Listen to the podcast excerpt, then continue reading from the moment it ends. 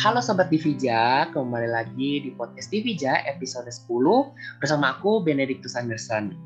Nah, podcast pada hari ini mengusung judul Amazing Side of Bipolar. Dan tentunya sudah bersama aku Kak Patricia Yahya. Halo Kak. Hai, hai semuanya Sobat Divija, halo. Oke seru banget nih ya. Jadi uh, kalau misalnya kita ngobrol nih ya kan nggak afdol tuh kalau misalnya kita nggak kenalan. Jadi mungkin aku duluan ya kak yang kenalan. Oke. Okay. Oke, okay, perkenalkan nama aku Benedictus Anderson, biasa dipanggil Achen, asal dari Jakarta dan sekarang sedang menempuh semester akhir di IPB University. Karena aku udah hmm. kenalan, boleh nih Kak Patricia yang kenalan. Oke, halo semuanya. Nama aku Patricia Yahya, biasa dipanggil Patris. Aku umurnya 18 tahun dan sekarang aku lagi uh, jadi anak tingkat akhir juga nih, bukan tingkat akhir sih, kelas 12 lah. Ya ampun, so keren banget. Di uh, ada namanya SMK Darmawan di Sentul, jurusan Tata Boga. Gitu. Mantap ya. udah eh, masih SMK tapi pengalamannya jam terbangnya udah banyak nih, guys. Oke. Okay. Nah, kalau misalnya Kak Patricia sendiri ya, atau Kak Patris ini pernah dengar tentang Divija nggak Kak?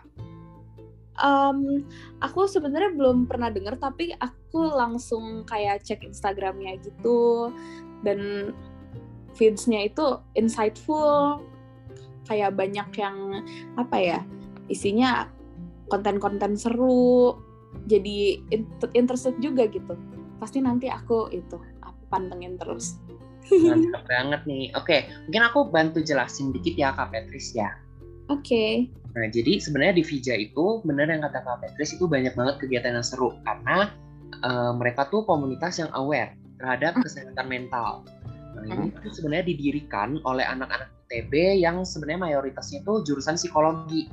Mm. Nah, di Vija itu seharusnya kegiatannya tuh offline. Contohnya kayak dulu Uh, kita pernah edukasi bullying ke sekolah-sekolah, wow. terus juga pernah ada forum diskusi bersama para penderita bipolar.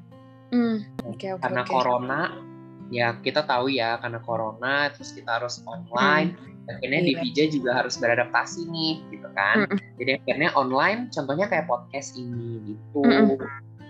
Wih, wah menjadi suatu kehormatan juga bisa diundang podcast di Divija. Thank you banget ya thank you itu juga thank you banget loh kak udah mau datang oke okay, ini kita di sini uh, ini ya kak apa kayak ngobrolnya santuy aja oke okay, jadi tadi kan udah kenalan tuh nah, mm -mm. terus aku tuh kan pengen tahu nih ke kak Petris nih gitu mm -mm. nah sebenarnya menurut kak Petris apa sih yang uh, apa ya mungkin kalau misalnya kita ngomong gangguan jiwa itu menurut Kak Petris apa sih?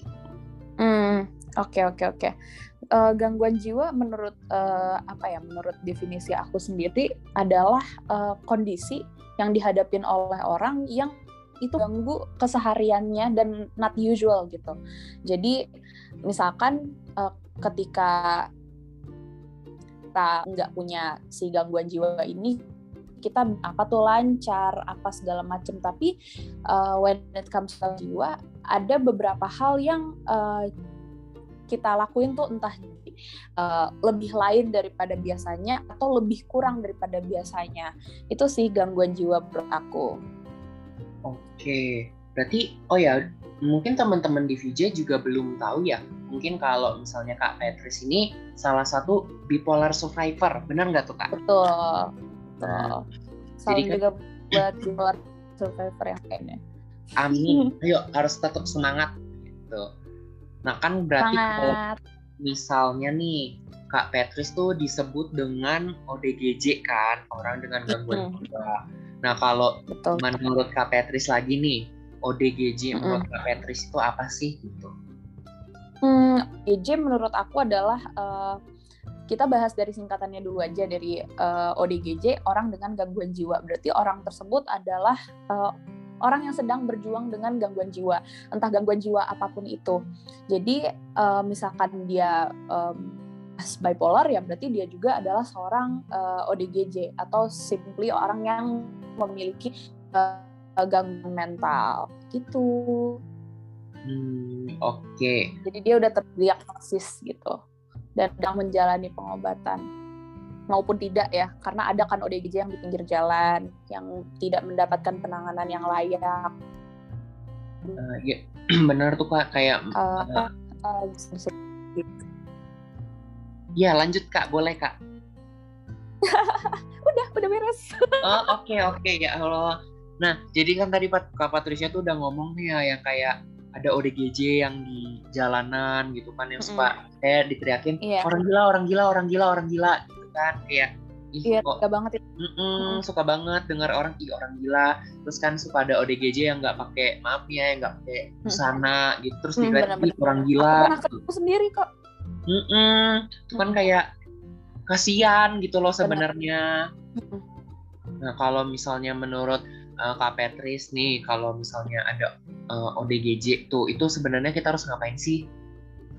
Hmm, kalau misalkan salah satu contohnya ODGJ yang di pinggir jalan itu, kita nggak boleh mendiskriminasi mereka, intinya gitu. Kita nggak boleh mendiskriminasi dan kalau bisa dan kita punya kapasitas untuk uh, misalkan uh, ngasih tahu orang untuk kayak bawa dia untuk uh, di, di tangan gitu itu akan jauh lebih baik daripada kayak dibiarin gitu. Kayak ibaratnya orang yang nggak gangguan jiwa aja mereka kalau lepas di pinggir jalan kalau dilihat satpol pp mereka akan dijemput kan kayak untuk dianterin balik ke rumahnya. Nah mungkin bisa aja hal tersebut dilakukan ke si ODGJ ini. Siapa tahu entah kalau misalkan dia memang beneran nggak punya rumah um, mungkin harusnya ada entah uh, dari pemerintah atau apa yang bisa ngasih keringanan ke orang ini, bisa ngasih bantuan ke orang ini.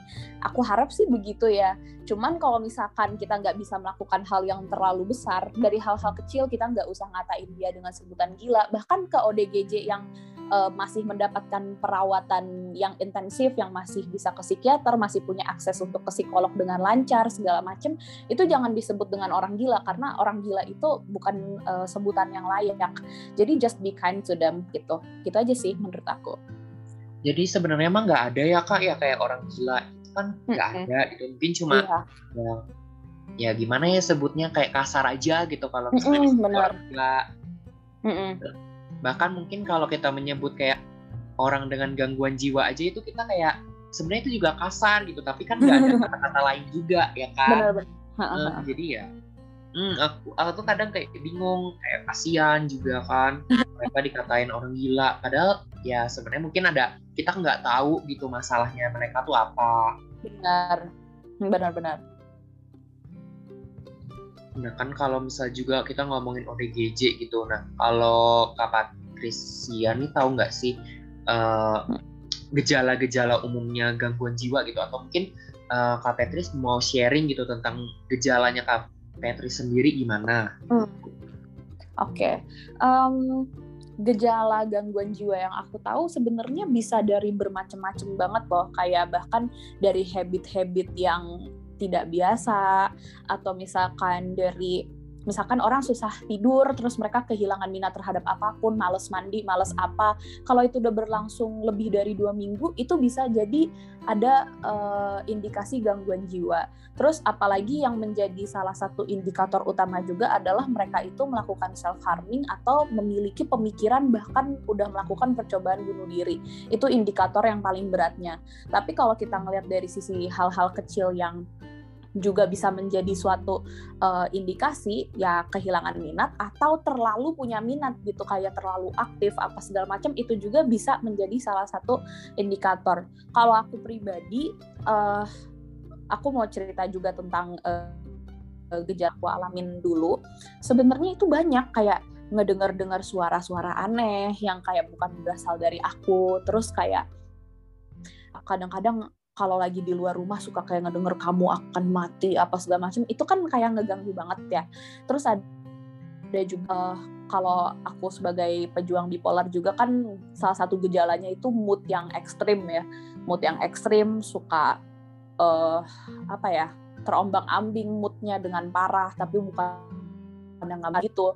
Terus uh, ada juga yang ngerasa aku sempat ngerasain gejala tuh kayak cemas yang uh, sakit dada, sampai sesek dada, sampai sakit kepala, sampai mual gitu.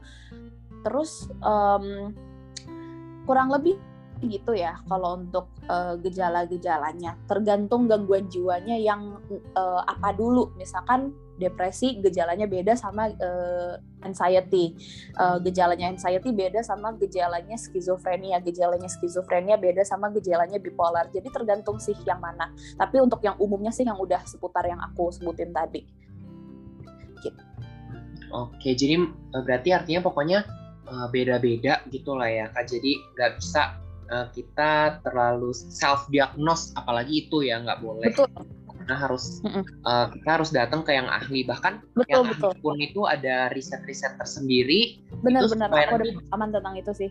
Iya makanya kayak hmm gitu. Terus ya ya ini aku juga mau cerita dikit ya ke Kak Petris karena jujurnya aku juga seorang ODGJ Nah, aku penderita skizoafektif. Jadi hmm. Uh, gangguan mood sama kayak teman-teman yang bipolar, tetapi hmm. juga ada halusinasi-halusinasinya. Jadi yang seperti hmm. kayak Kak Petris bilang tadi itu aku ngerasain semua gitu. Hmm, hmm, hmm. Yang kayak apalagi uh, mungkin ini aku juga pernah dengar ya. Uh, mungkin kayak kalau misalnya kita sebagai manusia itu kan pasti apa ya makhluk hidup deh nggak usah manusia makhluk hidup itu pasti punya namanya rasa ingin bertahan hidup Nah, tapi, tapi ketika kita udah ada pemikiran untuk mati itu kan kayak ah itu ada yang salah gitu. Nah, kan mungkin buat teman-teman ya yang di luar sana yang dengar podcast ini itu kalau misalnya kalian udah punya tanda-tanda kayak gitu lebih baik kalian datang ke ahli deh. Ya nggak sih? Iya. Nah, kalau misalnya Kak Petri Karena, sendiri uh, Oke, okay. kalau Kak Petri sendiri nih uh, sebenarnya kapan Kak Petris itu didiagnosa uh, bipolar gitu dan kenapa diagnosanya bipolar nggak okay. yang lain gitu. Oke okay, oke. Okay. Um, aku didiagnosa bipolar itu uh, aku inget banget itu Mei tahun lalu jadi pas banget bulan ini adalah uh, tepat setahun aku uh, didiagnosa bipolar jadi sebenarnya aku itu ngerasain gejala gangguan jiwa itu udah cukup lama aku udah ngerasain gejala gangguan jiwa itu bahkan dari uh, SD ada, SMP ada, tapi yang benar-benar mengganggu aku adalah pas pandemi. Karena terlalu banyak uh, kegiatan uh, di rumah. Bukan terlalu banyak kegiatan sih tapi kegiatannya karena di rumah terus jadi lebih jauh banyak pikirannya.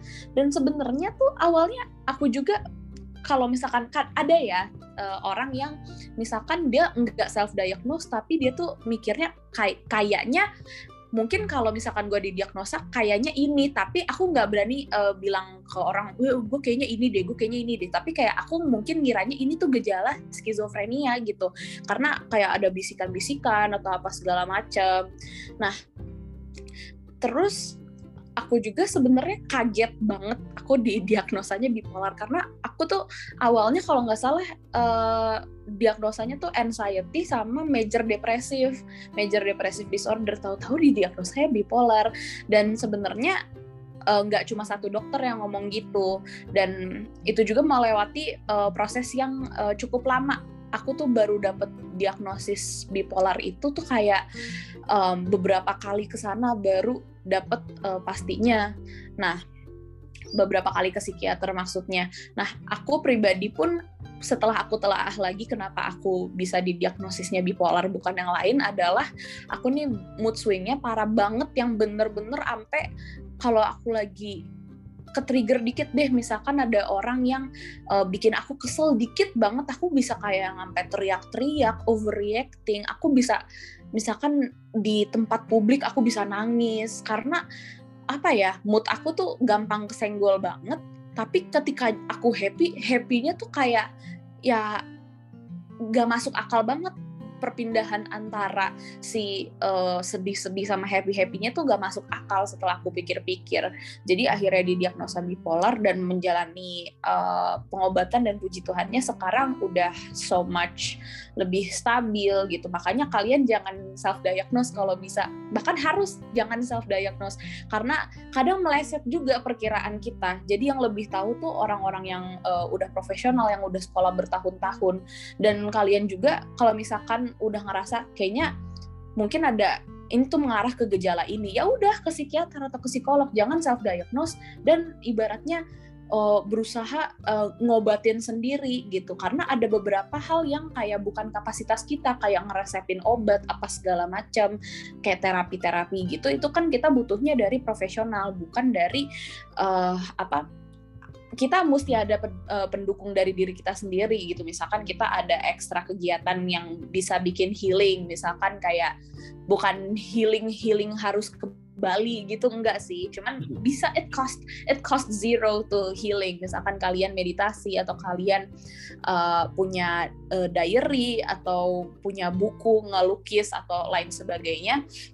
Tapi um, kalian juga butuh tanda kutipnya healing dari profesional gitu sih menurut aku kak. Menurut ceritaku dan kisahku. Jadi jangan self diagnose guys. Mm -mm, kalau menurut aku ya kayak hmm. tadi uh, Kak Petrus ngomong uh, yang apa ya jadi nanti jatuhnya tuh sugesti gitu loh kalau misalnya kita self diagnose benar nggak sih? Benar. Jadi kayak kita tuh ke bawah-bawah eh kayaknya aku begini deh. Terus nanti akhirnya dia bakal hmm. terusan karena sugesti gitu. Padahal sebenarnya nggak nggak masalah gitu nah, hmm. terus apa ya kalau uh, kadang kayak mungkin pernah nggak sih kalau kita mau ke awalnya nih pasti kalau mau ke psikolog atau ke psikiater tuh kita bakal mikir dua kali gitu karena hmm. uh, pertama orang tua kita itu juga hmm. uh, mikirnya ih ini an anak gue gila ya gitu bahkan orang tua kita sendiri tuh ngomong gitu gitu loh ada hmm. beberapa orang tua yang kayak gitu yang kayak merasa maksudnya ketika kesehatan mental anak terganggu itu anak gue gila harus dirukiah harus dibawa ke romo gitu kan harus kurang taat kamu gitu ke gereja nah kalau misalnya Kak Patricia sendiri nih, ada nggak kayak gitu dari teman, keluarga atau gimana? Uh, kalau temen-temen mungkin aku pernah dapat sekali diskriminasi sama uh, salah satu uh, orang dari satu institusi lah intinya. Uh, jadi dia itu kayak bilang temen aku yang bipolar aja nggak kamu tuh kayak jadi intinya uh, uh, diremehin dan lain sebagainya. Sebagainya tapi kalau di keluarga jujur ya ini sebenarnya nggak boleh ditiru.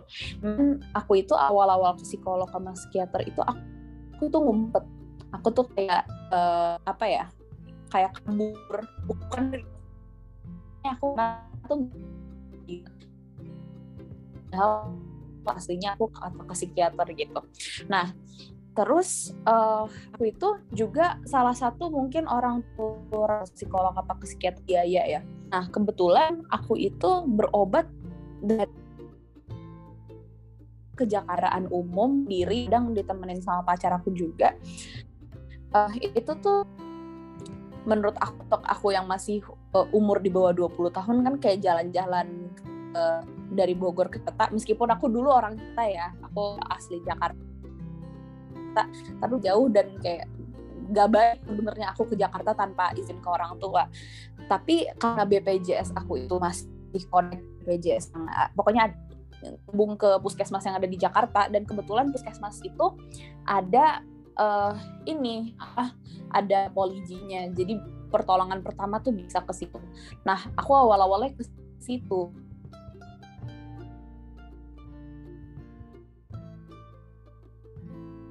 punya gangguan jiwa adalah uh, dia punya orang di sekitar dia yang sama-sama punya gangguan jiwa.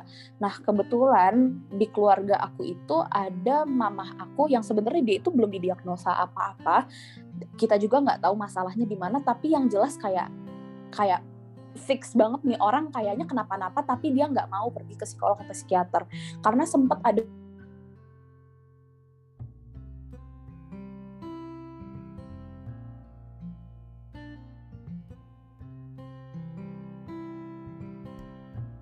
jadi kayak dia tiba-tiba uh, ngerasa cemas sampai yang kayak uh, sampai yang kayak uh, sakit sakit um, apa sih namanya sakit lambung gitu-gitu. Tapi kayak udah ke dokter segala macam katanya dia tuh nggak sakit apa-apa gitu. Padahal ya aku juga mikirnya logikanya kayaknya itu tuh bisa aja jadi gejala anxiety tapi dia itu nggak nggak mau ke psikiater. Dia itu nggak mau ke psikiater. Yang pada akhirnya aku jadi berbagi pengalaman aku nih kayak uh, sebenarnya aku tuh ke sini loh kayak pengalamannya baik kok I have a good experience ke sana segala macam yang pada akhirnya dari situ baru aku jujur apa adanya tentang keadaan aku ke mereka gitu. Dan puncaknya aku itu pernah magang di uh, salah satu hotel di Sentul. Dan di situ tuh kesehatan mental aku tuh drop banget sampai uh, apa apa ya dari situ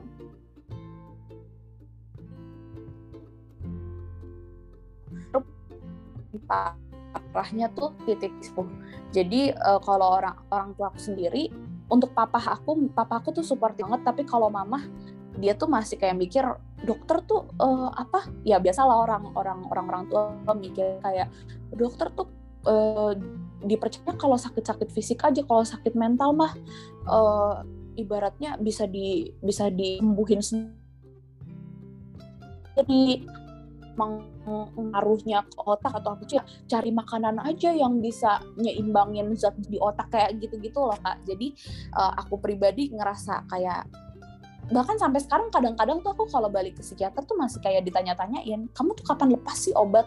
So, really really hard untuk ngasih tahu ke mereka bahwa sorry banget bipolar itu pengobatannya bisa bertahun-tahun karena bipolar adalah salah satu gangguan jiwa yang nggak bisa sembuh gitu sembuh bisa dalam artian uh, udah stabil bisa. Kalau sembuh total ya ibarat orang punya diabetes aja gitu kayak kapan pun dia akan berjuang dengan yang namanya diabetes. Nah itu juga kayak bipolar atau misalkan uh, simply ada orang punya asma atau buta warna dan lain sebagainya itu kondisi yang uh, uh, kita susah untuk ngubahnya bahkan kalau untuk kasus bipolar ini ya udah gak bisa sembuh total gitu. Once you diagnosed with it sampai kapan pun bipolar itu akan selalu ada. Tapi tugasnya kita adalah untuk uh, ngestabilin itu. Jadi dari keluarga aku sendiri mungkin papa ada sih respon-respon kayak makanya kamu doa apa segala macam biar gak depresi. Tapi mungkin orang tua kita juga nggak terlalu ngerti uh, definisinya depresi sama stres itu tuh beda. Karena depresi itu udah another level kan. Disuruh aja. Tapi karena bahwa penyakit aku tuh bukan cuma depresi doang pak. Bukan tentang cuma depresi doang. Dan dia akhirnya jadi uh, puji Tuhan sekarang aku punya lagu. Lagunya itu kita kan tentang pejuang bipolar juga. Salah satunya ya aku dan aku pribadi. Nah dari situ baru papa aku itu tahu gelar itu apa dan lain sebagainya. Mereka jadi ikutan mempelajari gitu sih. Baru di situ mereka sampai sekarang kayak ya udah suportif aja. Kalau aku mau ke psikiater silahkan. Kadang bukan kayak selalu dikasih ong juga kalau mau ke sana. Bahkan dulu aku itu pas pasti Uh, tahun lalu tuh aku kan umur masih 17 sedangkan kalau mau ke rumah sakit tanpa dampingan orang tua itu mesti 18 tahun. Jadi mereka itu dulu pas sudah tahu kondisi aku mereka dampingin aku. Mereka dampingin aku sampai aku udah 18 tahun aku bisa uh, ke rumah sakit sendiri tanpa diterima orang tua gitu kak. Maaf ya kepanjangan. Nggak apa-apa loh aku tuh seneng loh berbagi cerita gitu. Karena uh, menurut aku nih ya cerita kak Petris sama cerita aku tuh sama sama banget.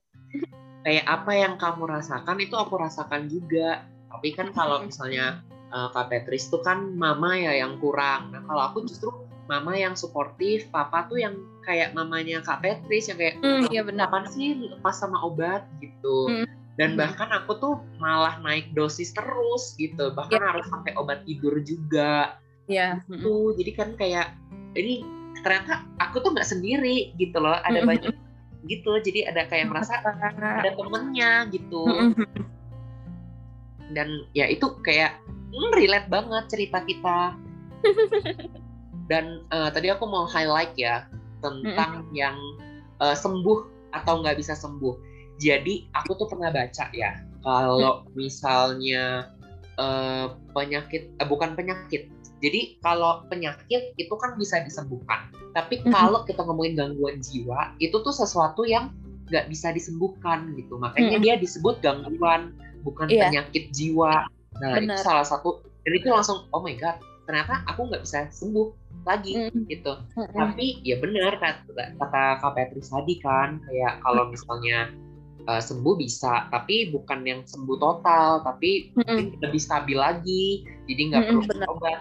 But one day itu bisa ke trigger hmm. gitu benar, bahkan benar. kayak mungkin ya kalau Kak Petrus pernah ngeliat mungkin di TikTok atau di Instagram ketika hmm. ngeliat orang yang lagi teriak-teriak akibat dia kena gangguan mentalnya yang dengar suara-suara hmm. itu kadang itu bisa men-trigger uh, men-trigger ini yang lain gitu loh. Bener, aku sampai waktu itu pernah hapus TikTok kak.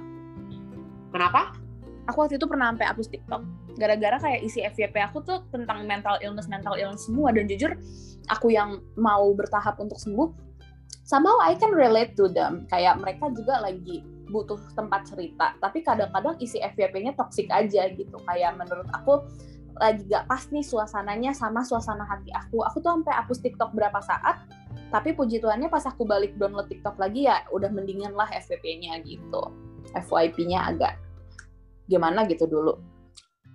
Hmm, iya sih. Ada, ya memang kita harus ya gimana ya kita yang paling ngerti diri kita sendiri gitu. Kalau kita memang nggak nyaman ya kenapa jangan takut untuk ya cut off itu dari kehidupan kita. Ya ampun cerita kita tuh sebenarnya sama. Nggak nggak kebayang bisa ketemu sama Kak Petri bisa sharing sharing sama.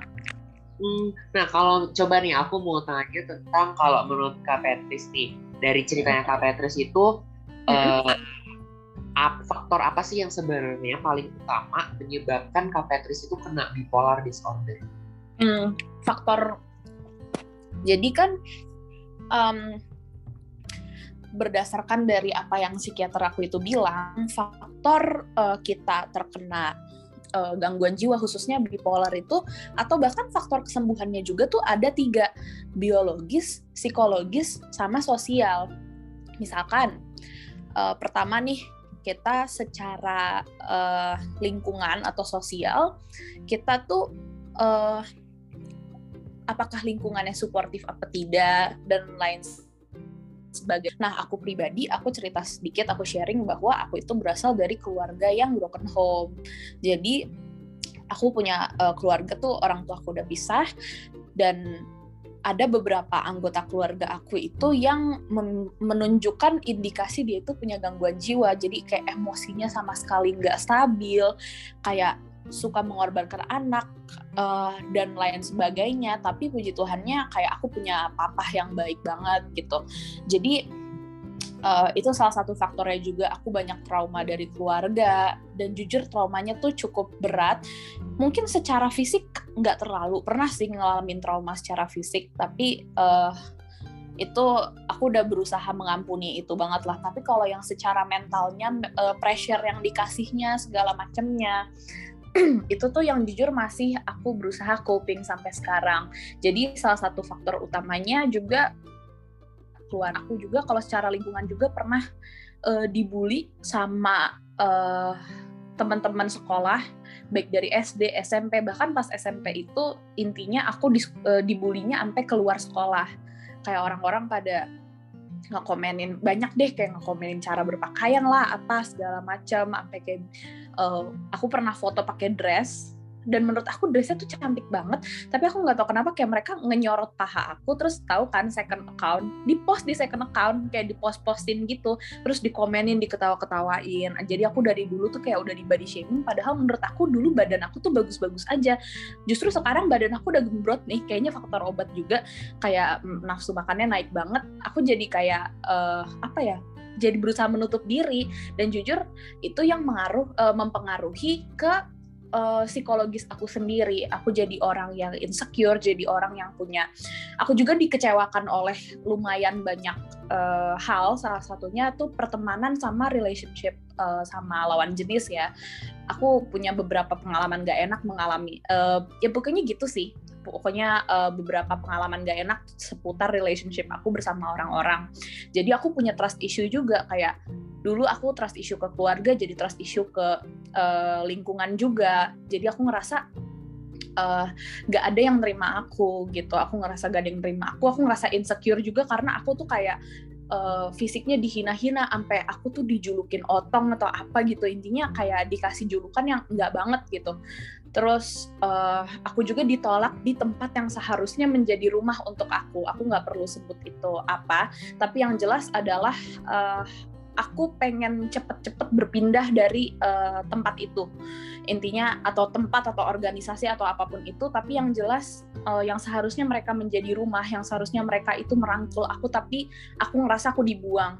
Aku ngerasa aku dibuang aku ngerasa aku diomongin beserta dengan keluarga aku. Papa aku pernah dibilang uh, ngedeketin janda lah apa segala macem. Jadi uh, apa ya uh, mungkin itu salah satu faktor uh, lingkungan yang akhirnya mempengaruhi psikologis aku dan akhirnya kena ke biologisnya yaitu neurotransmitter otak di mana orang yang punya gangguan bipolar berarti uh, gang, uh, punya apa ya kayak ketidakstabilan di neurotransmitter otak. Nah, yang biologis ini cukup dengan uh, obat aja tapi mesti didukung dengan yang dua tadi lingkungan kita harus mendukung kita untuk sembuh sama psikologis kita sendiri kita harus punya mindset bahwa kita bisa sembuh gitu. Jadi itu sih yang menjadi faktor-faktor dan jujur uh, bukan faktor yang mengenakan ya yang bisa menyebabkan aku uh, terkena gangguan jiwa tapi yang pastinya uh, lagi berusaha berjuang untuk stabil biar um, obatnya tuh bisa lepas gitu karena capek kan ditanyain obat kapan lepas obat kapan lepas gitu. Gitu kak. Ceritanya sangat menyedihkan banget ya. I'm sorry for you Petri Gak apa-apa. Sebenarnya uh, itu relate juga sih tentang yang obat bikin gendut. Iya. Bayangin aku tuh juga dari berat 55 eh, sekarang jadi 75 just because obat. Dan itu dalam satu tahun doang. Sama, aku tuh apa pas uh, di sebelum didiagnosis bipolar ya pas aku mulai-mulai ke psikiater itu tuh berat aku 55 terus sekarang aku 70 bayangin. Ini relate banget kita. Oh my god. Dan itu juga relate yang tentang rumah kebanyakan mm. orang yang yang ODGJ itu mm. pasti mereka kehilangan kata yang disebut home benar itu benar pasti mereka nah karena kayak gimana ya kadang keluarga itu menjadi penghancur hidup utama dan support system utama juga jadi kayak benar, benar. saat yang bersamaan kamu dapat support kamu juga dapat uh, apa ya kayak penghalang hidup kamu tapi hmm. ya gimana itu keluarga tapi hmm. si lain juga kan kita juga harus ya tahu lah mau itu orang tua mau itu saudara kalau hmm. ini hidup mungkin ini kayak terkesan apa ya klise dan egois gitu ya. Iya. Kan ya kita tetap harus bisa cut off mereka dari kehidupan kita kalau hmm. misalnya mereka tuh toxic gitu loh. Benar-benar. Ya kita harus mengutamakan diri kita sendiri gitu kan. Gak mungkin hmm. kita ya contohnya aja kayak kita di pesawat. Di pesawat aja kalau misalnya lagi demonstrasi keselamatan, selamatkanlah hmm. diri kamu sendiri baru tolongin orang lain gitu kan. Hmm. Jadi kan kesannya tuh kayak gitu. Hmm, benar bila semua itu benar-benar relate banget kayaknya yeah. hampir semua dan aku kan juga punya teman bahkan sahabatku itu juga ada dia ODGJ juga jadi kita ODGJ saling masuk mm. ODGJ benar-benar nah, dia juga punya sama yang kayak aku juga gitu kayaknya hampir semua ceritanya tuh sama mirip-mirip yeah. gitu dan mm -hmm. Ternyata dan ketika setiap kali sharing tentang hal ini aku merasa aku tuh nggak sendirian aku tuh Benar. masih ada teman-teman yang lain yang bisa diajak buat berjuang bareng-bareng betul betul kayak maksudnya ya kalau misalnya di keluarga kita nggak dapet ya kita bisa nyari di teman kalau di teman nggak dapet ya kita bisa cari ke menurut aku ya kalau misalnya hmm. kita ke sesama ODGJ itu tuh hmm. ya mereka pasti paham gitu loh apa yang kita rasakan benar gak sih? Benar benar benar benar. Ya kan? Jadi kayak mereka lebih lebih bisa berempati bersimpati kita gitu. Makanya kan ada komunitas-komunitas mereka yang terkena gangguan jiwa terus ada komunitas-komunitas yang aware sama kesehatan mental. Betul betul. Hmm. dan kalau misalnya nih kita apa ya kalau misalnya dari Petris nih ya. Mm kalau ke teman-teman pendengar nih pendengar yeah. podcast bijak apa mm-hmm. sih mungkin tadi kan udah uh, dikasih tahu dikit-dikit. Nah ini mungkin kita lebih terfokus apakah uh, tanda-tanda yang benar-benar uh, apa ya krusial gitu supaya kita bisa nemuin psikolog atau psikiater. Mm. Jadi kayak nyari psikolog yang cocok gitu apa gimana kak? kalau misalnya nih kita uh, ya mungkin salah satunya adalah gimana sih cara menemukan psikolog atau psikiater yang tepat gitu. Hmm, oke oke oke oke. Jadi uh, berdasarkan pengalaman aku pribadi, aku udah gonta-ganti psikolog, psikiater itu lumayan banyak. Karena uh, pertama itu aku kan awalnya ke psikolog dulu ya kak, karena memang uh, cara awalnya mesti ke psikolog dulu baru si psikolog ini yang akan uh, bilang kayak kayaknya kamu mesti ke dirujuk ke psikiater deh karena uh, ibaratnya ada beberapa yang udah bukan kapasitasnya si psikolog ini. Contohnya kayak uh, ngasih obat gitu. Nah, aku tuh udah cukup gonta-ganti dan aku cukup uh, punya pengalaman kayak uh, karakter mereka kayak gimana, apakah mereka cocok sama aku dan segala macamnya. Intinya aku uh, sama yang sekarang tuh udah lumayan klop ya, um, udah lumayan klop dan ada bahkan aku tuh kan barengin sekarang uh, ke psikiater sama ke psikolog. Dan jujur aku punya psikolog yang meskipun dia bapak-bapak ya, meskipun dia kayak bapak-bapak dan aku sebenarnya agak uh, apa ya? Kalau misalkan curhat ke lawan jenis takut di judgmental tapi ternyata aku tidak menemukan itu di uh, psikolog aku yang uh, bapak-bapak ini gitu. Dan termasuk sama uh, kakak juga aku thankful loh kakak tidak mendiskriminasi aku gitu. Jadi aku seneng aja. Jadi uh, si psikiater sama psikolog ini aku uh, cerita sedikit juga pengalaman aku bahwa aku itu dulu saking uh, tingkatan uh, kesehatan mental aku untuk umur 17 tahun pada saat itu itu udah parah banget. Aku sampai dipindahin ke tiga rumah sakit karena itu masing-masing tempat mereka angkat tangan sama kondisinya aku. Mereka angkat tangan dalam artian mereka nggak punya obat dan nggak punya treatment yang aku butuhkan. Sehingga akhirnya aku dirujuk ke salah satu rumah sakit terbaik di Indonesia, terbaik dan terlama ya, yaitu di uh, uh, Rumah Sakit Cipto Mangunkusumo Cikini itu rumah sakit yang meskipun dia udah lumayan tua tapi itu lengkap banget. Meskipun ngantrinya kayak ngantri sembako jujur. Jadi kayak aku sempet uh, apa ya bersyukur banget sekarang udah balik ke fasilitas kesehatan yang uh, turun satu tingkat. Karena RSCM tuh aku ngerasanya mereka ngebantu banget secara kesehatan mental aku. Selama tiga bulan aku dirawat jalan di sana uh, dan jujur uh, aku salah satu yang paling cocok juga tuh mereka gitu. Tapi aku juga sempat ketemu sama psikolog atau psikiater tuh yang kayak uh, bahkan parahnya seorang psikolog bisa bilang kayak udah kamu doa aja gitu. Jadi aku bingung, kok kamu ngerasa kamu punya gangguan jiwa sih? Ada yang kadang-kadang kayak gitu, sama ada psikiater juga. Mungkin ini nih, ini yang menyebabkan aku agak takut sama bapak-bapak. Uh, kalau mau cerita-cerita gitu, karena aku pernah konsul ke psikiater cowok laki-laki. Ya bapak-bapak lah simpelnya. Tapi dia itu kayak apa ya kayak orang clueless gitu kalau ngasih ngasih apa ngasih pandangan. Jadi kayak oh gitu mbak. Kayak cuma oh gitu oh gitu. Jadi uh, aku ujung-ujungnya ngerasa aku nggak mendapatkan feedback yang aku mau gitu. Jadi uh, mencari selalu ingat aja aku mau highlight di sini juga bahwa ngecari uh, tenaga profesional yang akan terus kita temui setiap entah dua minggu sekali entah sebulan sekali tergantung sama kondisinya kita itu udah kayak nyari jodoh. Jadi carilah yang paling cocok yang dari awal tuh kita udah tahu dari first impression kita dia adalah orang yang tidak menghakimi kita dan mau bantu kita sampai kita itu uh, pulih gitu. Dan kebetulan uh, aku udah menemukan yang memang uh, klop gitu.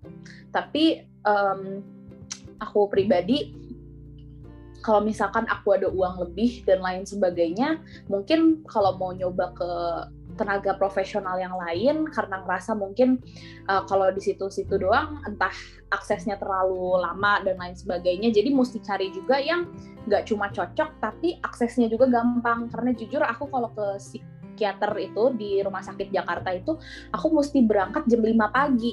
Karena uh, ngantri BPJS-nya lama kan. Dan itu ngantri dari uh, pokoknya berangkat jam 5 nyampe nya kan jam 6 jam 7 tuh.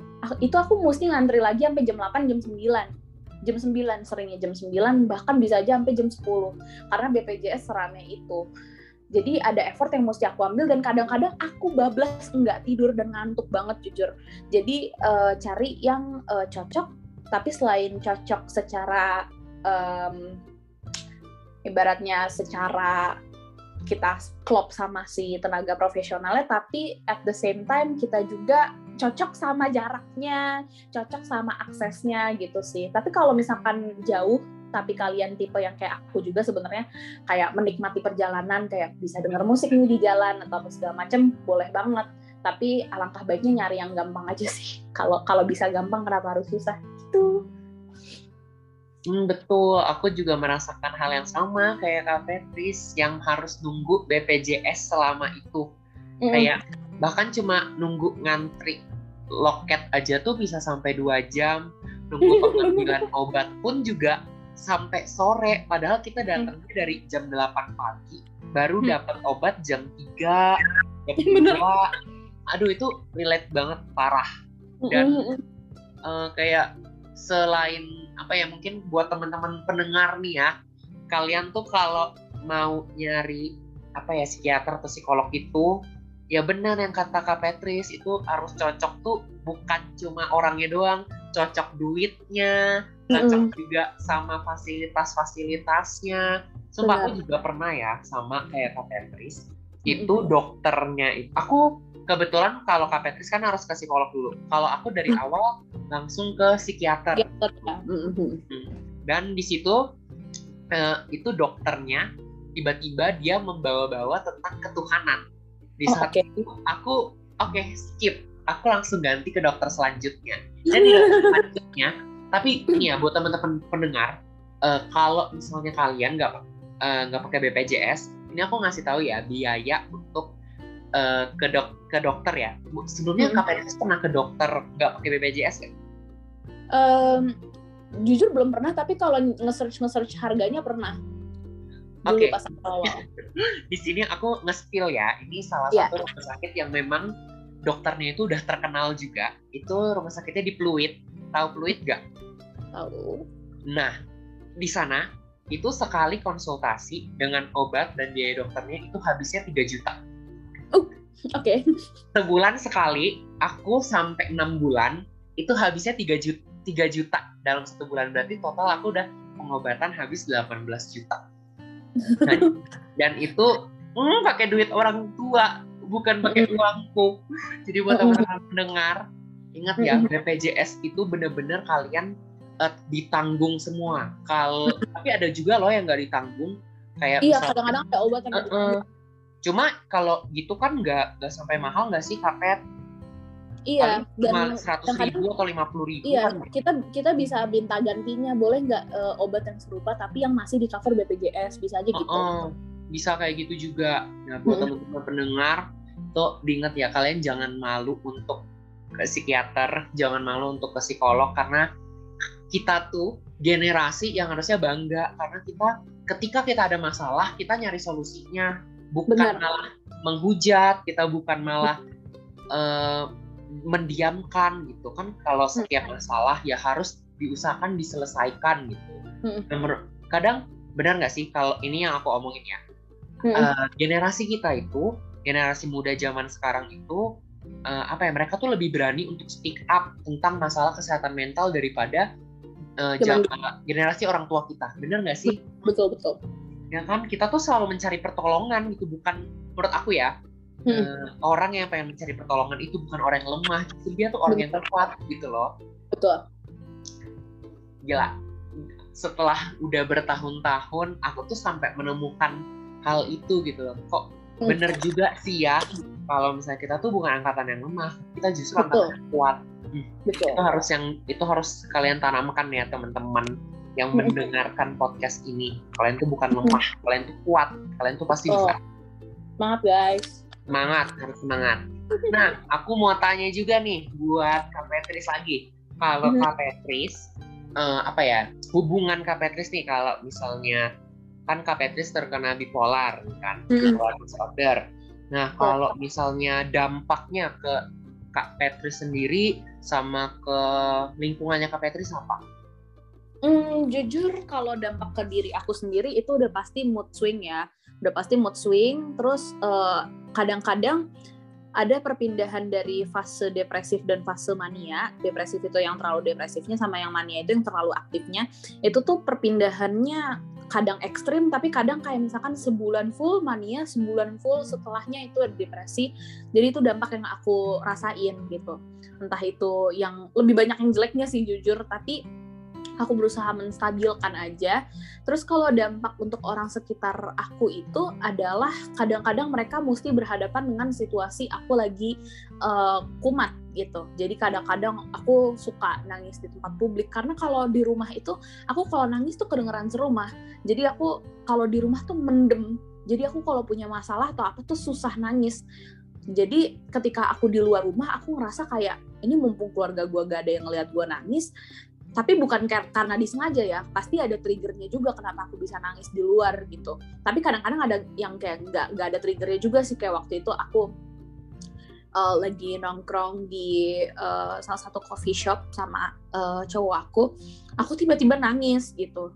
Terus kadang-kadang uh, juga suka overreacting juga kadang-kadang kayak aku kalau uh, berantem sama pacar aku kadang-kadang waktu itu berantem juga di coffee shop tapi ini beda cerita bukan yang waktu itu aku nangis tiba-tiba tapi ini tuh kita intinya lagi debat tapi debatnya tuh sebenarnya nggak yang urgent-urgent banget tapi aku tuh yang sampai kayak orang sorry ya kayak orang kesurupan gitu sampai kayak jerit-jerit segala macam. Nah, kadang-kadang tuh aku kasihan juga sama mereka yang mesti ngelihat aku kayak gitu. Takutnya entah uh, pandangan mereka ke aku jadi berubah atau apa segala macam. Jadi oh, kalau untuk dampak dan uh, orang-orang sekitarnya mereka mesti diperhadapkan sama kondisi kadang-kadang aku relapse apalagi dulu di tempat uh, magang aku aku itu juga suka relapse kayak dulu aku suka ngasih makanan ke tamu hotel kadang-kadang aku ngasih makanan itu sambil nangis kak aku juga bingung itu kenapa terus kadang-kadang aku sampai ini sorry ya kalau nge-trigger ya waktu itu aku kayak aku hampir melakukan percobaan bunuh diri di kantor aku. Jadi aku kan SMK Tata Boga tapi aku itu pengen masuk psikologi kan. Jadi aku magangnya di HRD biar nyari pengalaman dulu. Nah, aku itu dulu lagi di kantor sendirian terus aku ya udah aku kayak nyari gimana caranya. Kayak aku bisa melukai diri sendiri bahkan ekstrimnya pengen mengakhiri hidup terus aku nangis nangis jerit jerit sendiri. Terus ini sorry juga kalau nge-trigger misalkan pakai pakai penggaris besi dipukul-pukulin ke seluruh badan gitu. Gara-gara aku ngerasa aku uh, apa ya semua stres aku nih gak bisa aku lampiasin dengan cara sehat. Sampai aku tuh digedor-gedor uh, sama beberapa orang lumayan banyak juga dan untungnya ditolong meskipun ada beberapa orang yang nggak terlalu paham kan tentang kesehatan mental jadi dikiranya aku kesurupan. Untung nggak yang sampai kayak didoain didoain gitu enggak sih. Cuman soalnya pas udah ditolongin sama orang aku berusaha kayak sling beda orang lagi. Kayak enggak kok nggak kenapa-napa gitu. Jadi uh, pas udah mulai sadar dan segala macamnya kayak disuruh makan segala macam jadi uh, untungnya ada orang-orang yang care juga gitu. Tapi kadang-kadang ada orang yang kadang mengignore juga gitu tapi mostly sih mereka paham gitu. Mereka paham sama kondisinya bahwa aku ini beda dan um, aku juga try my best untuk nggak uh, ngerepotin mereka juga selagi aku bisa. Tapi kalau kayak udah relapse gitu kan itu udah di luar uh, di luar handle aku ya. Karena siapa sih yang mau kumat apalagi di tempat publik di tempat orang-orang yang mungkin kita sebenarnya nggak mau di depan mereka. Tapi kadang-kadang kan it'll be like that sometimes. Jadi um, itu sih dampak yang dirasain sama orang lain. Tuh. Itu juga benar. Uh, tadi ke trigger aku ke trigger aku langsung dek panas dadaku langsung hmm, ke trigger itu tadi sempat sempat trigger beneran. Aku tuh sampai ini sekarang aku tuh mau nangis tau gak sih? Oh. benar. Itu masih sampai sekarang tuh masih benar-benar ke trigger kayak kamu hmm. ngomong itu tuh kayak oh my god. Aku tuh dulu juga pernah kayak gitu dan hmm. gue buat Petris pernah nggak uh, kayak uh, gara-gara kamu kena bipolar terus kamu kehilangan teman hmm, puji Tuhannya enggak cuman kayak ada yang bilang katanya ih si Petris bipolar gila gitu jadi kayak ya parah banget iya aduh itu nggak nggak perlu ditemenin sih orang kayak gitu Iya bener-bener. Sumpah, parah banget. Kecuali memang itu sahabat udah lama ya. Bener-bener. Hmm, kalau itu mah nggak apa-apa. Tapi itu kayaknya bukan bercanda deh dia itu. Mm -mm. parah. Sedih. eh, aku juga mau cerita. Mm. Dan sesuatu yang di luar kendali adalah aku pernah mau lempar, aku pernah lempar pisau ke mama papa aku coba. ih parah ih sumpah gila itu parah banget kalau diingat tobat deh tobat deh gitu. Tobat tobat tobat guys. Sumpah karena memang bener sih yang kata Petis kita tuh bener-bener apa ya kayak susah gitu loh ngontrolnya ya, ya kan? juga relapse ke depan mereka sampai sampai mukul-mukul pala atau kayak gitu-gitu sih. Iya. Itu bener-bener kayak kita udah berusaha gitu tapi nggak bisa gitu loh. Dan itu kondisinya mungkin pas lagi kita bener-bener kayak marah banget terus kayak udah capek gitu kan. Nah yeah. itu kadang tuh kayak aduh gue tuh nggak mau kayak gini tapi ya gimana? Saya daripada dan kayak masuknya kalau misalnya kayak aku ya kalau aku tuh uh, nangis tanpa alasan itu pasti aku yakin banget Pe Kak Petris pasti pernah. Iya sering. Ya kan? Dulu. nangis tanpa alasan terus nanya ke temen kayak eh kamu pernah nggak sih nangis tapi nggak tahu nangisin apa? Terus ini perasaan kosong. Bener pasti bener nggak? Kosong. Iya. Ya kan? Tapi ketika kita nanya orang kamu pernah nggak ngerasain kosong rasanya? Orang orang yang normal pasti dia bilang nggak pernah gitu. Cuma iya. ketika kita yang ODGJ itu pasti pernah ngerasain kosong. Bener bukan kosong karena kita nggak punya temen tapi ya kosong aja gitu rasanya di tengah dada gitu. Bener, ya kan? Ih gila ternyata. Ini dari tadi bener-bener relate. Oh my god oke okay, kita langsung nanya ke pertanyaan selanjutnya. Enggak sih ini bukan pertanyaan sih ini lebih ke sharing sih ya. Kalau misalnya nih uh, menurut Petris tadi sebenarnya hmm. Petris sudah ngomong sih. Nah cuma ini kita highlight lagi kalau hmm. misalnya ada gimana sih cara untuk mensupport teman-teman kita yang ODGJ gitu? Hmm. kalau menurut aku pribadi hmm, ya um, ada beberapa hal yang uh, di luar kendali kita. Jadi kadang-kadang kayak uh, sorry dan mohon bersabar gitu. Jadi uh, jangan kayak menyimpulkan kayak ini gara-gara dia gila di begini nih. Jadi uh, tolong tolong perlakuin kita sama juga kayak manusia-manusia pada umumnya. Kayak uh, ODGJ itu bukan berarti dia nggak bisa hidup normal kayak orang-orang biasanya kayak kita juga makan nasi bahkan kita juga ngejar prestasi kok kita kayak punya cita-cita juga kok. Jadi uh, cara untuk memperlakukan ODGJ juga salah satunya adalah menghargai, ngesupport dan jadi tempat uh, cerita bagi mereka yang ODGJ juga. Kalau tapi jangan dalam konteks kepo ya tapi konteks karena beneran peduli apa sih yang uh, menyebabkan dia bisa menjadi ODGJ dan aku tahu misalkan misalkan aku ya faktor aku bisa jadi ODGJ salah satunya adalah keluarga dan uh, pembulian.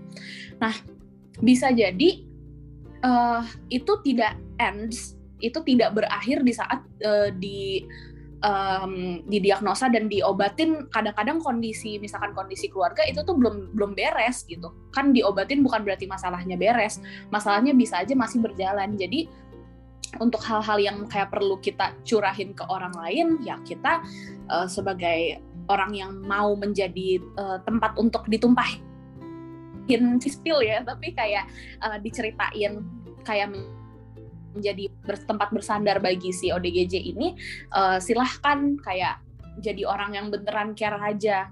Dan um, apa ya jangan terlalu punya pikiran kayak temenan sama ODGJ tuh nanti dia tiba-tiba kayak begini nanti tiba-tiba dia ngelakuin hal-hal yang gak masuk akal segala macam. Sebenarnya nggak semua orang kayak gitu.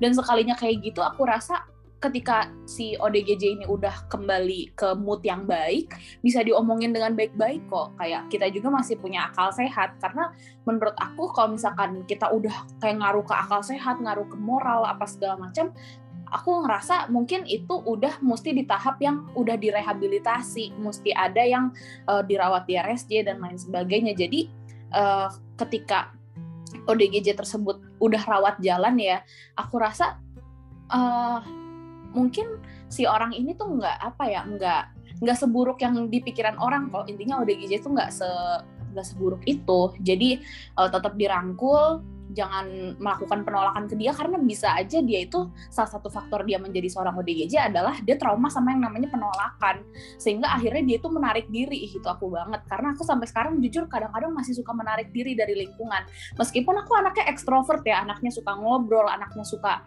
uh, make friends sama siapa pun, tapi untuk kayak bergabung sama uh, suatu lingkungan yang bener-bener kayak aku bisa uh, nyambung sama pembicaraannya mereka, sometimes justru uh, apa ya? Aku ngerasa aku sebagai ODGJ, aku kayak gak ibaratnya ngerasa gak layak ngomong sama mereka karena kadang-kadang omongan aku sama omongan mereka tuh gak nyambung. Atau as ya just as, as simple kita memang gak sefrekuensi sih. Cuman kadang-kadang aku ngerasa aku tuh orang aneh. Tapi ya buat aku sendiri aku nggak boleh sih. Dan semua ODGJ juga jangan ngerasa berbeda dari yang lain. Jadi tetap uh, give our best aja. Yang si ODGJ-nya give our best yang bukan ODGJ-nya juga give the best untuk yang ODGJ juga gitu. Hmm, betul, itu betul banget ya teman-teman pendengar. Kalian tuh memperlakukan kita sama kayak kita tuh, kita tuh sebenarnya manusia biasa, beneran, sumpah. Kita bukan orang yang berbeda dari yang biasanya kalian temukan gitu loh. Kadang apalagi nih, jangan main sama dia, dia orang gila, itu bisa menular. Menular. Menular. Eh, uh, sumpah. Hmm, gila, itu kata-kata yang paling sakit ODGJ jangan main sama dia itu menular nanti kamu bisa gila sumpah itu oh itu tuh membekas banget sumpah kayak ya, ih, iya. mulut lu itu bisa gak sih dijaga dikit gitu loh benar-benar hmm. oke okay, jadi itu kayak kesel aja gitu loh ini kayak, hmm. kayak apa ya kayak ini tuh bukan kemauan gue juga gue jadi kayak gini gitu loh tapi ya kadang tuh kan kayak mikir ya why me? Gitu loh. Kenapa harus aku? Ya ya udah kalau bisa kalau bisa lu kenapa harus orang lain? Kan kadang kayak gitu ya kan? Mm. Mm, jadi tuh kadang kayak ya bersyukur aja sih sebenarnya. Dulu tuh juga aku awalnya kayak aduh uh, kalau orang-orang yang kayak gitu gimana ya rasanya? Pas mm. kasih Tuhan aku jadi ODGJ jadi aku bisa mm. merasakan apa yang mereka rasakan. Benar. Jadi kadang kayak uh, cobalah gitu loh untuk uh, berjalan bersama kita gitu loh yang ODGJ rasain sekali yang nggak aku nggak mendoakan kalian juga kena gangguan jiwa ya tapi setidaknya hmm. cobalah berempati dikit apa yang kita rasakan benar-benar benar kata Kak Petris tadi bersabarlah dikit memang kalau menghadapi kita tuh harus ekstra sabar gitu tapi hmm. once kita udah balik seperti biasa ya ya udah gitu loh yang nggak bakal kenapa-napa lagi. Jadi ya sekali lagi ya teman-teman pendengar kita tuh bukan uh, orang yang kesurupan, tapi kita cuma ya agak sengklek dikit lah ya. Enggak bercanda, enggak itu bercanda.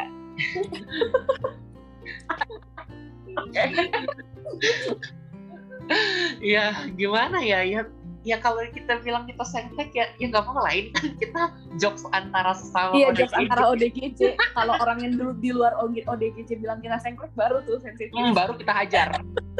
Nggak bisa diampuni. Iya benar. Oh nih aku ingat tentang uh, eh, stigma stigma apa sih yang uh, coba Petris sebutin kak Petris sebutin stigma stigma yang pernah kak Petris dengerin tentang ODGJ atau tentang bipolar disorder Hmm, kalau ODGJ sendiri pastinya ODGJ uh, eh, apa adalah orang gila. Itu udah udah paling umum ya. Itu udah paling umum. Terus uh, eh, stigma stigma lainnya adalah eh, ini mungkin salah satu yang terdengar klise tapi aku selalu mendengar itu dari mama aku. Kayak uh, kamu uh, kalau kalau gangguan jiwa itu itu bisa sembuh dari doa meditasi sama makanan. Kayak oke okay, doa sama meditasi itu bisa jadi salah satu faktor cuman kayak makanan. Makanan. Jadi aku bisa sembuh dengan makan. Kayak ini aku udah makan banyak banget. Aku udah makan udah punya gizi seimbang tapi aku tidak sembuh sembuh gitu. Nah terus uh, kalau untuk uh, bipolarnya sendiri ada yang bipolar uh, ada yang bilang bipolar itu tuh uh, katanya penyakit caper. Terus ada yang ya. bilang uh, bipolar tuh penyakit lebay. Kayak apaan sih? Gak nyambung banget kayak dibilang iya kan mereka tahu bipolar itu tuh gangguan mood tapi bukan berarti gangguan mood lebay bukan gitu bukan gitu konsepnya. Terus uh, ada yang bilang bipolar tuh sama kayak mood swing mood swing biasa. Itu udah paling umum sih kalau soal bipolar kayak mood swing mood swing biasa. Padahal it's so much so far dan mood swing biasa gitu. Mood swing biasa semua orang yang nggak punya gangguan jiwa pun bisa mood swing. Tapi kalau kita itu lebih ke uh, fase depresif sama fase maniknya ini kita terombang ambing gitu secara uh, ekstrim jadi aneh aja gitu stigma-stigma kayak gitu itu sih yang aku terima sejauh ini hmm bener uh, kayak tapi ya tau nggak sih hmm. ada penelitian dia tuh meneliti hmm. aku nggak tahu dari mana tapi aku pernah baca yang hmm. tentang Tuhan ibadah dan itu itu tuh hmm. ada pengaruhnya sebenarnya tapi bener. bukan penyebab utama Bener. ada pengaruhnya tapi bukan penyebab utama nah, jadi teman-teman pendengar Mm-mm, berdoa tentang agama, belajar tentang mm. agama itu bukan masalah utama dari orang kena gangguan jiwa ya. Benar. Itu harus di highlight, oke? Okay? Dan itu ada kok penelitiannya banyak, banyak banget itu penelitiannya ada. Dan bisa dibaca kalau misalnya kalian pinter ya, smart, cari di Google. Jangan minta sama saya PDF-nya. Oke? Okay? Oke. Oke.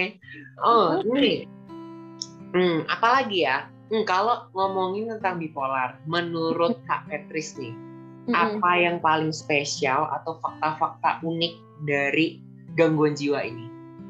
Um, apa ya? Yang pasti orang bipolar itu dia tetap bisa berkarya, tetap, tetap bisa uh, meraih cita-citanya sama seperti orang-orang punya uh, yang punya gangguan jiwa di luar sana mereka itu masih punya peluang yang besar sama seperti uh, orang-orang normal pada biasanya dan yang kedua sebenarnya nggak tahu sih ini keunikan apa enggak cuman yang jelas orang bipolar itu kayak punya dua sisi yang uh, ibaratnya ketika kita lagi fase mania itu tuh jadi semangat banget jadi uh, apa ya meskipun kurang tidur sih jujur tapi kayak jadi semangat ngelakuin aktivitas apa pun otak jadi encer banget.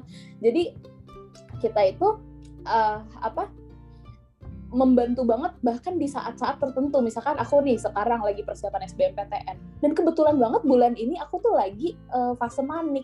Jadi itu membantu belajar aku tapi yang bikin sedihnya adalah kurang tidur itu aja sih. Nah sama uh, yang fase depresifnya kayaknya ini nggak unik sih karena gak enak banget jujur. Cuman yang bikin unik adalah si dua fase ini tuh bisa bisa berubah-ubah gitu loh. Tapi aku tidak menganggap itu sebagai keuntungan sih kalau yang uh, naik turun naik turunnya. Tapi aku menganggap si fase manik ini sometimes aku membutuhkan itu di saat lagi uh, fase depresif. Bahkan kayak pas lagi fase depresif misalkan aku tuh mikir kayak ini kapan sih fase manianya? Capek tahu gini terus uh, capek tahu kayak gak punya dorongan hidup terus jadi kayak hmm, apa ya udah yang menurut aku unik tuh dari si fase mania fase depresifnya aja terutama yang fase manianya menurut aku kayak wow incredible betul gitu hmm, betul banget fase mania itu sebenarnya jujur li ya sangat hmm. membantu kita banget dalam bekerja Iya. I feel you juga. I feel you, sumpah.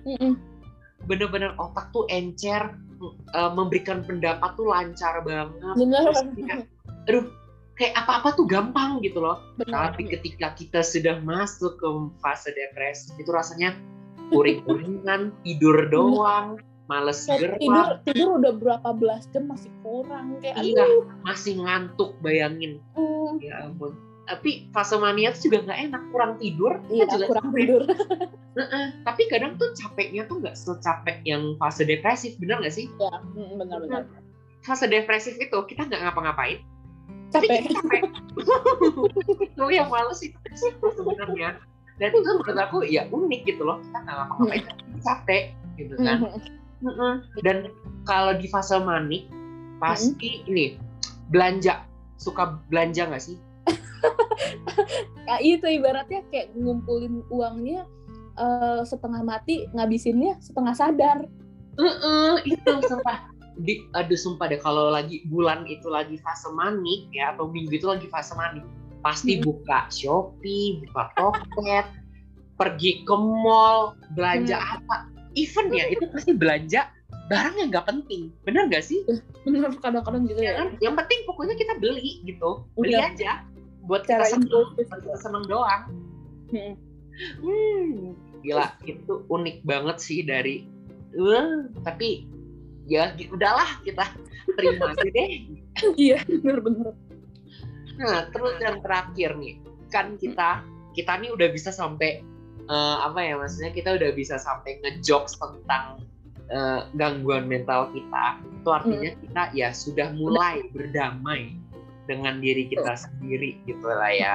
Nah kalau menurut Petris eh, gimana sih sebe- sebenarnya caranya Petris bisa sampai ada di titik sekarang nih eh, Hmm. bisa menerima? Maksudnya udah lumayan bisa menerima Hmm, berdamai benar. sama eh, diri sendiri juga bisa berdamai sama eh, gangguan mentalnya gitu. Kalau aku pribadi em, yang bisa bikin aku hingga ke titik ini bisa menerima bahwa oh iya gue punya gangguan bipolar gitu. Atau sebenarnya diawali oleh jadi tahu kan istilah five stages of grief. Jadi ada berdukanya juga awalnya kayak penolakan dulu terus makin lama kayak makin ada depressionnya juga kayak kenapa sih gue harus ada kenapa sih harus gue yang jadi penderita bipolar? Kenapa nggak orang-orang suka self diagnose bipolar aja yang kena gitu? Terus eh, kadang-kadang mikir juga kayak em, putus asa banget kayak bipolar tuh bakal ada seumur hidup loh. Kayak masa mau hidup berdampingan dengan bipolar seumur hidup terus eh, kadang sampai mikir pengen mati gitu karena eh, apa nggak bisa. Ngera aku ngebayanginnya kayak masa dalam uh, seumur hidup aku aku akan ngerasain fase depresif terus sih. Masa aku akan gini terus sih? Tapi setelah makin ke sini tuh aku makin sadar justru ada beberapa hal yang memang ibaratnya udah bukan kuasa kita untuk mengubah. Jadi tugas kita tuh cuma menerima dan berusaha hidup berdampingan dengan itu.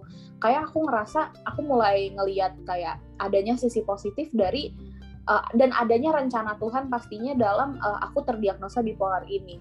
Dengan aku punya bipolar disorder, aku bisa bikin lagu tentang bipolar disorder, aku juga bisa bikin webinar tentang bipolar disorder, bahkan kayak dengan aku punya bipolar ini bisa menjadi uh, apa ya, bisa ngasih motivasi aku ke banyak orang which is dari sebelum aku didiagnosa bipolar itu mungkin peluang aku eh, nggak sebesar ini untuk menyampaikan banyak message ke orang-orang terutama tentang kesehatan mental. Jadi aku ngerasa Tuhan tuh ngasih ini tuh karena Tuhan mau aku jadi berkat gitu. Jadi aku ngerasa em, aku ambil positifnya aku berusaha sebaik mungkin biar aku bisa stabil dan aku berusaha eh, tanamkan juga bahwa eh, ini tuh bukan aib gitu loh. Meskipun memang bukan hal yang harus dibanggain juga. Tapi dengan aku punya bipolar aku tetap bisa ngejar prestasi aku tetap bisa punya cita-cita tetap bisa hidup dan punya kesempatan seperti orang-orang yang tidak punya gangguan jiwa.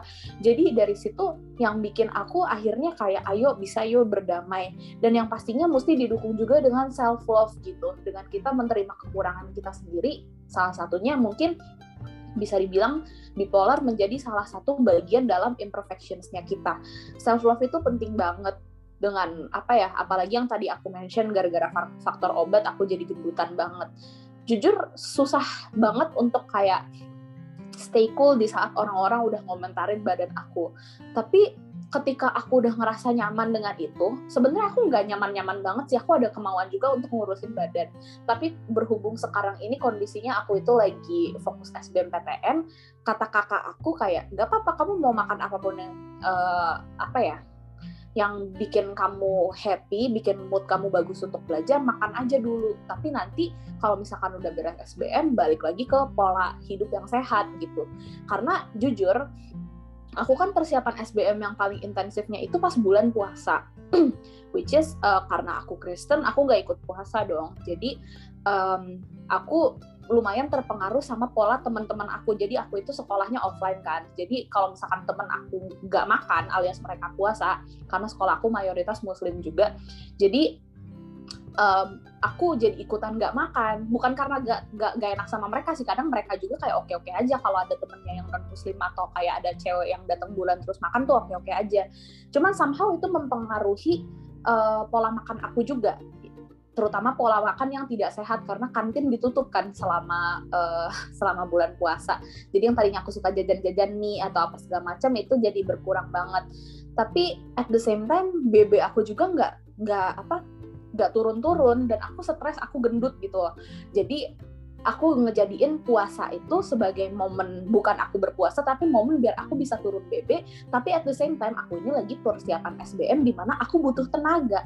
Aku butuh tenaga untuk belajar. Jadinya di situ aku stres. Aku jadi mikirin kayak myself body image ih harusnya gue uh, badannya nggak segendut ini ya apa segala macam. Dan jujur effortnya juga lebih baru banget tadi aku tuh uh, ke tukang jahit ngukur baju buat uh, wisuda. Dan jujur banget ini mungkin rahasia yang misalkan nanti aku share podcastnya ke instastory terus mereka yang khusus dengerin sampai akhir ini cuma rahasia kita antara pendengar sama yang uh, kita kita aja aku tuh sampai size-nya double XL dan itu pertama kalinya banget aku dapet double XL karena selama ini aku kalau beli baju tuh M, L, M, L. Ini bayangin aku udah dapat ukuran kebaya tuh double XL jadi menurut aku wah gila kayaknya gue udah parah banget nih gendutnya.